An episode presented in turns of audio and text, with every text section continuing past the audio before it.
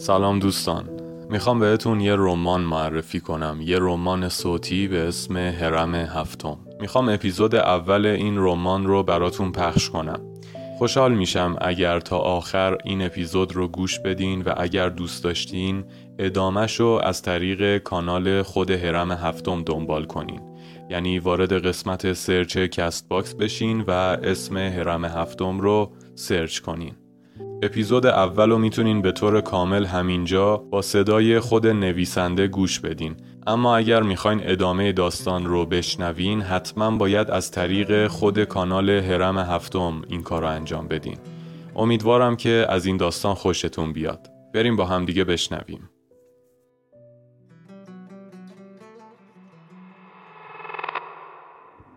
به نام خداوند بخشنده مهربان. هرم هفتم. جلد اول دریچه.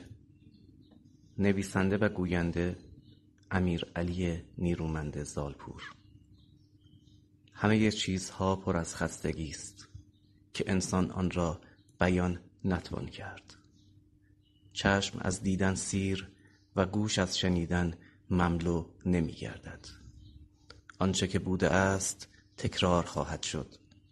آنچه که انجام شده است خواهد شد.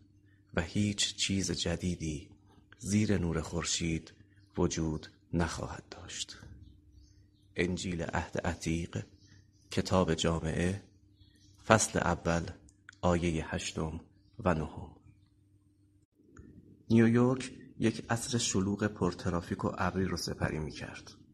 تاکسی زرد رنگی مقابل یک ساختمان بزرگ توقف کرد و مردی جا افتاده در حدود سی و هفت سال پوستی سفید و چشمهای قهوه‌ای و ظاهری آراسته در حالی که کت و شلوار شیکی به تن داشت از اون پیاده شد و به ساختمان بزرگ روبروش نگاه کرد. روی سردر ساختمان اسم معبد پرواز خودنمایی می کرد.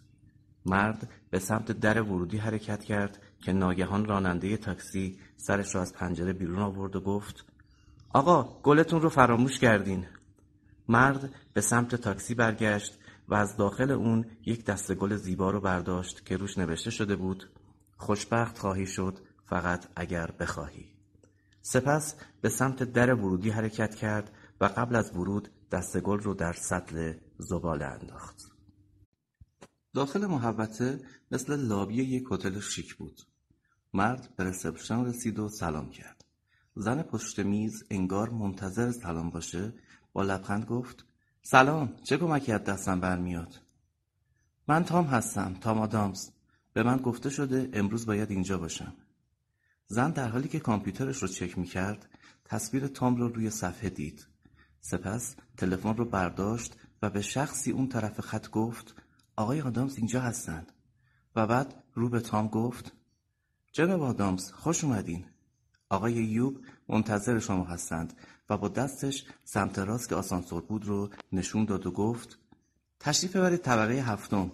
لطفا فقط ساعت و موبایلتون رو تحویل بدید. تام وسایلش رو تحویل داد و به سمت آسانسور رفت و وارد شد. خواست که دکمه طبقه هفتم رو بزنه اما با تعجب دید که فقط تا شماره شش روی دکمه ها ثبت شده. می‌خواست برگرده و به رسپشن بگه دکمه هفتی نیست. اما حس کرد شاید احمق به نظر بیاد. با خودش گفت شاید اشتباه شنیدم. در هر صورت تا طبقه ششم با آسانسور میرم و بقیهش رو با پله.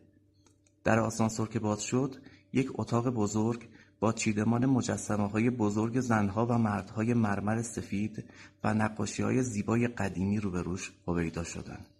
و فرش بلند قرمز رنگی که بین مجسمه ها پهن شده بود نظرش رو جلب کرد. تام به اطراف نگاه کرد. هیچ در دیگه یا پله‌ای وجود نداشت که به طبقه هفتم بره.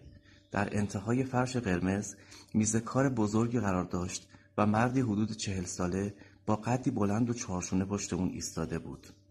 تام به میز نزدیک شد و قبل از اینکه چیزی بگه مرد با صدایی محکم گفت سلام آقای آدامز. باعث خوشحالی من هست که باتون ملاقات می‌کنم.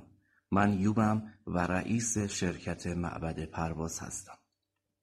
صورتی کشیده و چشمهای سیاهی داشت چشماش انگار برق می‌زدن و موهای جوگندمیش مثل نقره می درخشیدن. سپس با علامت دستش به صندلی اشاره کرد که تام بشینه.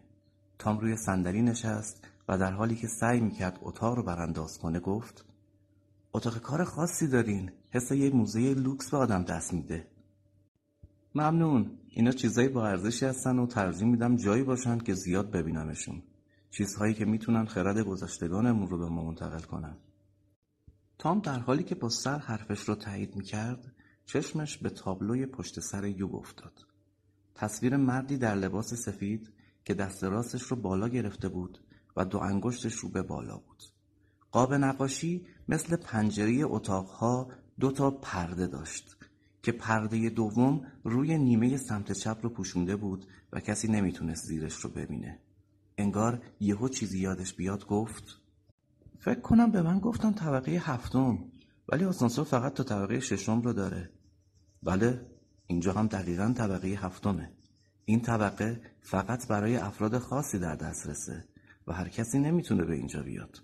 شما از بین هزاران نفر برنده این سفر ماجراجویانه شدین. و مهمتر از اون اینه که یک روز مونده به حرکت انتخاب کردین به این سفر برین. کمتر کسی این شانس و جسارت رو با هم داره. تام که داشت با دقت به حرفای یوب گوش می‌کرد با استرس گره کراوات قرمز رنگش رو شل کرد و گفت خب من اینجام باید چیکار کنم؟ یوب که انگار از این حرف لبخند رضایت به لبش نشست گفت شما کار اصلی رو انجام دادین و اومدین. بقیه کارها رو ما انجام میدیم. خوشبختانه امروز دیگه مثل قدیما احتیاج به آزمایشات و تمرینهای قبل از حرکت نیست. شما امشب شام رو مهمون ما هستین و بعد به اتاق خوابتون برده میشین و به یک خواب مصنوعی خواهید رفت. وقتی بیدار بشید سفرتون آغاز شده و بقیه کارها به صورت خودکار انجام میشه و همسفراتون هم به شما ملحق میشن. عوض می‌خوام من هیچ اطلاعاتی راجع به کاری که باید بکنم ندارم. حتی نمی‌دونم سفر روی چه مقصدی دقیقا تنظیم شده و با چه کسایی همسفرم. میشه یکم بیشتر بهم هم توضیح بدین؟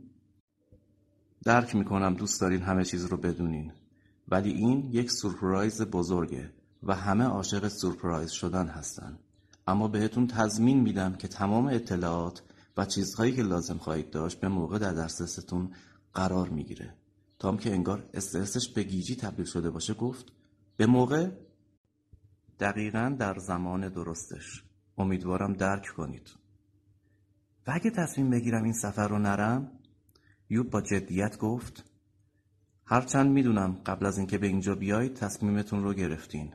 ولی اگه منصرف شدین می‌تونین همین الان برگردین و بقیه عمر و از دست دادن فرصتی که دیگه هرگز تکرار نمیشه فکر کنید. بعد لبخند روی صورتش رو محو کرد و از جاش بلند شد و گفت اگر منصرف شدین می‌تونین از آسانسور برگردید. اما اگه تصمیمتون رو گرفتید لطفا وارد بشید. تام صدایی از پشت و سمت چپش شنید. دو مجسمه مرمر که یکی زنی با خوشه گندم و اون یکی مردی در حال فکر کردن بودن از هم جدا می شدن و به کنار می رفتن و راهروی بینشون پیدا می شد. تام که از این همه رمز و راز هم به وجد اومده بود و هم سردرگم بود نگاهی به یوب کرد و بعد به سمت راهرو حرکت کرد. به محض اینکه می‌خواست وارد راهرو بشه یوب با لحنی صمیمی بهش گفت چیز با ارزشی نیست که دوست داشته باشین همراه خودتون ببرین. تام به یوب نگاه معناداری کرد و گفت همه چیزهایی که داشتم فقط باعث آزارم شدن. نه ممنون چیزی ندارم. متاسفم. امیدوارم به زودی به چیزهایی با ارزشی برسین. براتون آرزوی یه سفر فوقالعاده می‌کنم و اینو بدونین تجربیات شما برای تمام بشریت ارزشمند خواهد بود تام وارد راهرو شد و مجسمه ها پشت سرش بسته شدند. انتهای راهرو بنبست بود و تمام دیوارهاش سفید بودند و هیچ دری وجود نداشت. یک ظرف بزرگ میوه با سیبهای زرد و قرمز رنگ در وسط میز خودنمایی می کرد. تام روی صندلی نشست و با خودش گفت حتما الان دنبالش میان تا آمادش کنن. یکی از بزرگترین و بین ترین شرکت های جهان با ارزش سهام میلیاردی حتما می‌دونن دارن چی کار می‌کنن. تو همین فاصله یکی از سیبهای قرمز رو برداشت و شروع به گاز زدن کرد. خیلی نگذشت که خوابالودگی شدیدی در چشماش احساس کرد و همونجا روی صندلی به خواب رفت